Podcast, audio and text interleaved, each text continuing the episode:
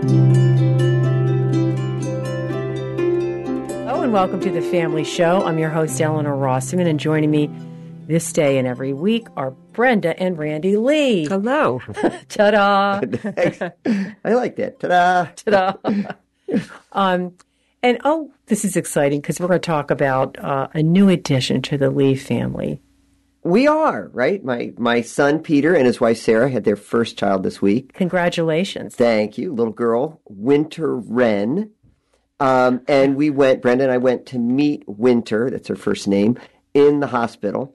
And when we met her, she was fussy. Right, supposed to be a perfect baby, but yeah. Yeah. exactly. Right. Actually, already is a is a great observation. Right. So she's fussy. She's crying, disoriented.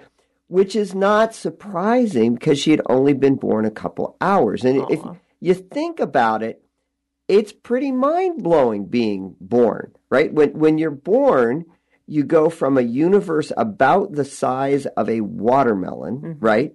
Which you completely fill, and needless to say, you are the only occupant of, right? Wow, sounds nice. Right? Yeah. Exactly. Like a spa. It, it, it is all pretty dark in there. That no, let there be light happen in there. Um, and suddenly you find yourself after you're born in a limitless space filled with light, tons of other occupants, stuff everywhere beyond your comprehension. And all of it is entirely outside of your control. Right? So so here's our granddaughter in the midst of this chaos without borders, trying to make sense of it, but she can't, crying, searching for something safe, something familiar. Right? But how can there be anything safe, anything familiar because it's all new, right? It's all so different. And suddenly her father, my my our our son, picks her up, begins to speak to her, and she calms down Aw. buries herself in his chest and just rests there, right? Mm-hmm. And it, it's such a funny thing that newborns recognize their parents' voices Yeah. At birth, right? Mm-hmm. I mean, you do hear sounds in the womb from the other side, but but what do you do with those, right? You don't know where they're coming from, what they mean.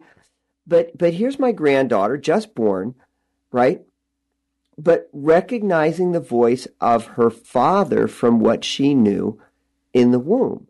And and knowing, right, that my son, you know, this is a place I'm safe. This is a place I'm loved. This is a place where I'm safe and, and I can rest here, right? In this crazy world, I can rest in you, mm-hmm. right? Right. We talked last time about being on earth, waiting to be birthed into heaven. And I can't help thinking it's kind of the same thing as being in the womb and waiting to be birthed the first time, right? We're we're here. Here's this tight, confining, confusing place we call Earth, Heavy right? on the confusing. right? Exactly. And in the darkness of this place, we keep hearing this voice, and we don't know what it is, can't be sure it's real, but somehow we know if the voice is real, it's good and it's safe, and the voice loves us. Mm-hmm. And then one day we get birthed into heaven and we hear that voice again. And now we can see where it comes from, you know, who it really is, belongs to. And in that moment, we say to God, Oh my gosh, it really was you. Mm-hmm. It was really you all the time. Even when I couldn't see you, you were calling to me all the time. You know what's funny too? I've I've read and heard you probably too heard these stories of life, you know, after death or these experiences when people die for a short period of time. They go to heaven, and mm-hmm. but they're not ready to stay there. Right. But they almost all say, "I can't explain it, but it's home. Mm-hmm. It's my real home. Mm-hmm. I didn't. I don't know how to turn." So I, I think Yeah. that's what a little bit of what, what you're yeah, saying. Yeah, no, I mean, it's it's coming back to the father, Yeah. right? And and just resting in in the parent that that you you kind of knew, but you didn't know all on the side of the veil, right? We we were over at St. Margaret Mary the other day, and and Father Leo Goodman mentioned we were entering the season of Pentecost. And I never realized that Pentecost was a season. I didn't either. Right, but it is, right? Um, I did know Pentecost is one of my favorite holidays in the church, right?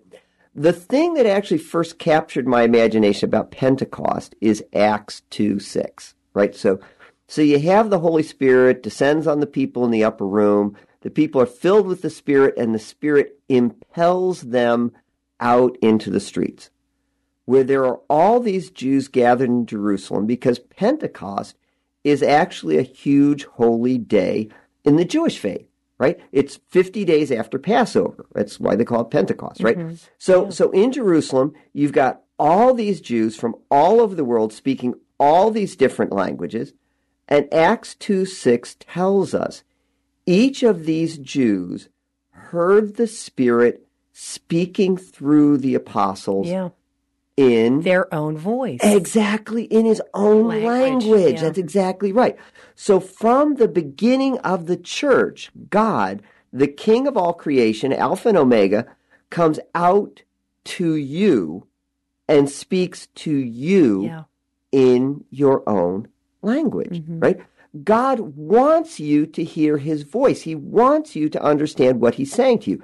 God is not mysterious because he wants to be mysterious. Mm. God is mysterious because his love for you is so profound. Mm-hmm. Right? You look at Pentecost and it's easy to think mass produced Christianity, right? Assembly line Christ- Christianity. You got 12 priests in one day, they do 3,000 baptisms, right? 250 baptisms per priest in one day, right? That's God, right? That's got to be just pretty rapid fire baptisms, right? It's just keep the line moving, yeah, keep the line moving, right. right? Right? Kind of thing. But then you got to say, wait, every one of those people heard God's voice speak to him or her uniquely in his own language. Language, exactly. Right?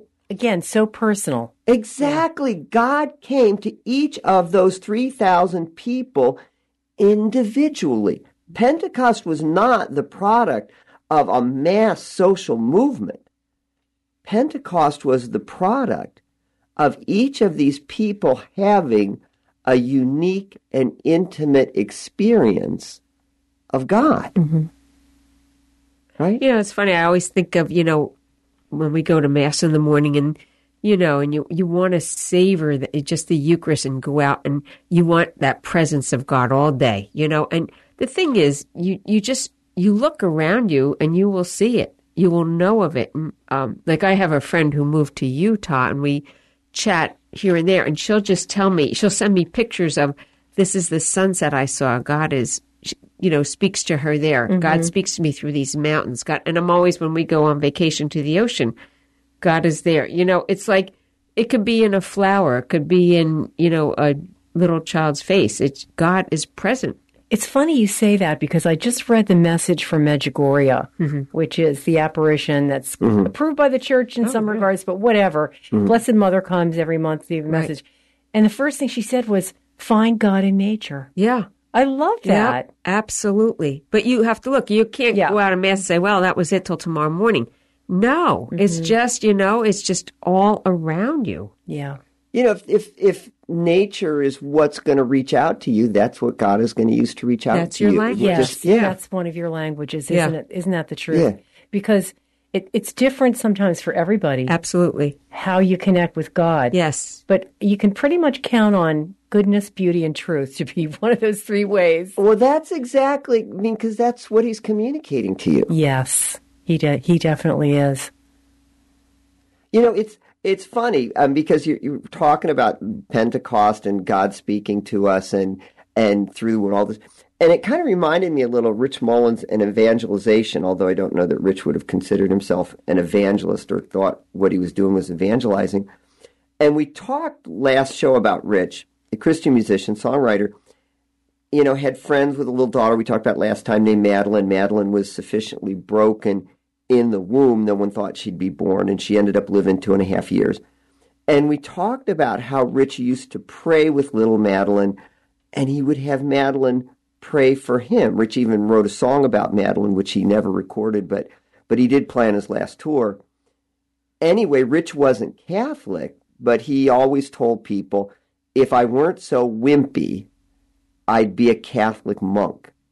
And so Rich had this deep devotion to St. Francis. Mm-hmm. And Rich and his best friend Beaker even started a kind of new religious order, Kid Brothers of St. Frank. Kid Brothers of St. Frank, which was made up of guys who were in the band or traveling together, journeying together, just sort of hung out together, Mhm. right? And and and they would it's it's funny the way you got invited to be a kid brother of St. Frank or the way that they would approach you was never to say let me tell you about Jesus. Right? I mean that's that's the way we think of evangelization Yeah. is you know, I'm saved, you're not, you know, let me tell you what you need to do. Right? So never start out, let me tell you about Jesus or teach you about Jesus or minister to you or witness to you. It would always start out with a kid brother just saying, you should come be with us. Mm. Right? And for them, being with someone was being with them. Right? Even if you were only with them for five minutes, in those five minutes, you were with them hmm right? Um, which is which is an odd concept for me because I once told a friend that I wanted to take up knitting because I found myself in so many mindless conversations in the course of a day, um, and I thought, well, if I knit at the end of a conversation, I could at least give someone a sweater, right? And my friend was horrified. She was like, "That's terrible." I thought, you know, actually, it was terribly efficient, but she was like, "People don't want a sweater." People want your attention they want your heart. So so much for my knitting career. Right. Well, thank God for that because I'm, I'm having carpal tunnel surgery because of knitting. Oh, But anyway, we we're going to take a break, but we're going to be back and we're talking about winter wren And knitting. and knitting. So stay tuned.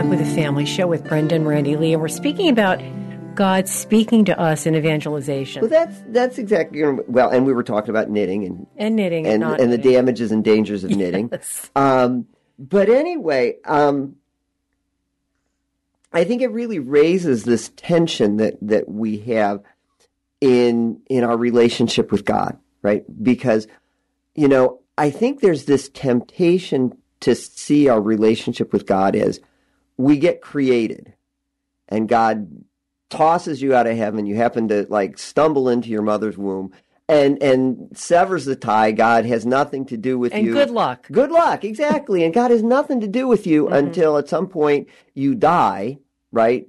And X number of years later, and then you come back to heaven, and then he, he gets out the naughty and nice list and sees if you made it, right?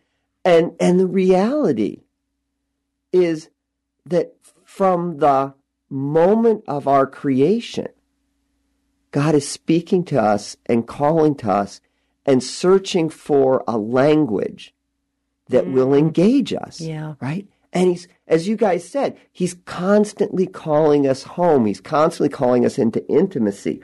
Right? And, and we were talking about Rich Mullins and how this like translates into evangelization, if that's what Rich would call it. We had Rich, you may remember from the last show, was the, the guy who, you know, Christian musician, you know, befriended little Madeline, the, you know, the girl who, who died at two and a half. But anyway, um, we said when, when Rich would call people into the Kid Brothers of St. Frank, the first question was always, you know, you should come be with us. right? You should, that was it. Just, we want you to be with us, Yeah. hang out with us, right? And then the next question or next statement would always be, or next step, you should learn about Jesus with us. You should learn about Jesus with us.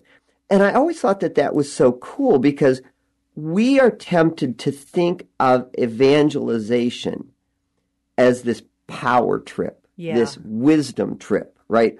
This responsibility trip, right? We think evangelization, we need to stand in the place of God Yeah. right? Encounter the pagan, the lost soul, have all the answers, right? And and here's Rich Mullins, this big Christian personality saying, I am not your answer, right? I don't even know your answer. Mm-hmm. But I think we're traveling the same road. And the journey can be scary and it can be confusing.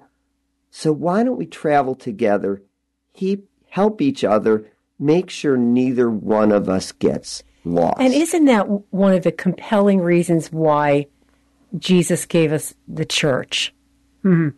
Because he knew on our own we're mm-hmm. so easily Flounder. Yep. confounded and confused. And I mean, I love the church being called the bark of Peter. You know, you mm-hmm. get in this boat, it's rocky sometimes, but it's it's real and it's it's safe. I mean, you think about you think about the road to Emmaus, right? Yeah. And and these guys are just walking down the road, walking in the wrong direction. Everything's wrong, and Jesus just pops up, Right. and he just he doesn't say, And he you know, disguises himself. right, you guys are all wrong. You know, get yourself turned around. What he says is, "What are you guys doing? You mind Yeah. if I hang with you you for a while? Yeah, where you going? Can I, you know, I, can I go with you? Yeah. Not even that I'm going to a particular place. I just- Right. can I go with you? Right. Um, one guy who became a kid brother, right? Guy was supposed to go to med school, right? Before med school, he and a buddy were riding their motorcycles to the Grand Canyon, right? Something to do that summer. So one day, it's a summer day, they're riding over this mountain, and because of the elevation, they run into a snowstorm. And you know, Ooh, on a we're motorcycle? we're we're yeah, but we're on a motorcycle, right? So Mm-hmm. so what does this mean to us, right? So they try and ride through the snowstorm and they can't. In fact, one of the guy wipes out on his bike, right? And the other guy's ha ha ha, I told you she would have gone down back down the hill, right? And so anyway, so so they agree they have to ride down to the base of the mountain to wait out the storm before they can go over and go on their way to the Grand Canyon. So they go to the base of the hill. They stop in this dinky little town, right? And who happens also to be staying in this town? But Rich Mullins, right? And they don't know who Rich Mullins is. Oh, you do Christian music. You mean they still have Christian music? You know, what is that? Um, but anyway, they spend time with Rich in this town. And ultimately, Rich is like, you guys should come be with us. You know, and they're like, why not? You know, we're just killing time anyway the guys start hanging out, traveling around with Rich. Um, they actually they met Madeline and her family, little girl, right? Um, in fact, after Madeline died, Rich called this guy to ask him to pray for Madeline's mom because she got pregnant again, right? And you think about this, and it's just very, very traumatic for the mom. First, because her first child had suffered and struggled so much, you know, and if you're a mom, what if it happens again? Right. right? Do you really want another child to go through that? Yeah. Right. But then also, it was really traumatic for the mom because the mom had loved little Madeline so much, right? Mm-hmm. So invested her heart in this child. And then you lose her at, at two and a half years. And do you really want to go Right. through that again yourself, right? So, so there's, there's all this bubbling up in her mom. And so Rich calls this guy and he says, you know, can you just pray for for Madeline's mom, right? So so anyway, the guy travels around with Rich for a while, right? Never becomes a doctor. Nothing wrong with being a doctor, but but he decides that what he really wants to do is become a youth pastor. So he becomes a youth pastor instead. Um, years pass. Rich dies in a car accident, right? And then more time passes. Guy's doing his youth pastor thing one Sunday, this guy is in his office trying to get ready for youth pastoring stuff that Sunday, right? He's going to do youth pastoring stuff. Um, and he's not ready, but how can you ever be ready for that? He's scurrying around trying to get ready. And this 15 year old girl blows into his office.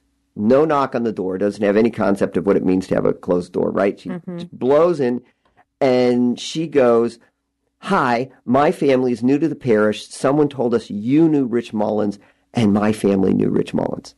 Hmm. And and the guy's trying to be polite, but he's got things to get ready, and he really knew Rich Mullins as opposed to whatever connection this girl's family had with Rich Mullins. So so he's scurrying around his office. He's trying to get things ready, but he's also trying to seem polite, you know, and welcoming. So he's like, "Yeah, I traveled with Rich for a while. How'd your family meet him?" Right? Not even know him. How'd Yeah. your family meet him? Right? Mm-hmm. Because it's this passing acquaintance this woman, this girl had. Right? And and the girl comes back with, actually, Rich wrote a song for my family. Never recorded it, but but he wrote it for us. Really wrote it for my sister, but for all of us. Right? And and this guy, all of a sudden, the guy just stopped Yeah. right?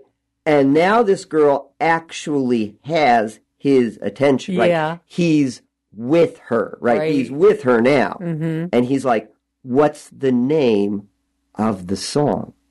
What's your sister's name? Mm-hmm. She's like, Madeline's song. Wow. Madeline was my sister. Guy's Oh. like, You're Madeline's sister? Girl's like, Yeah.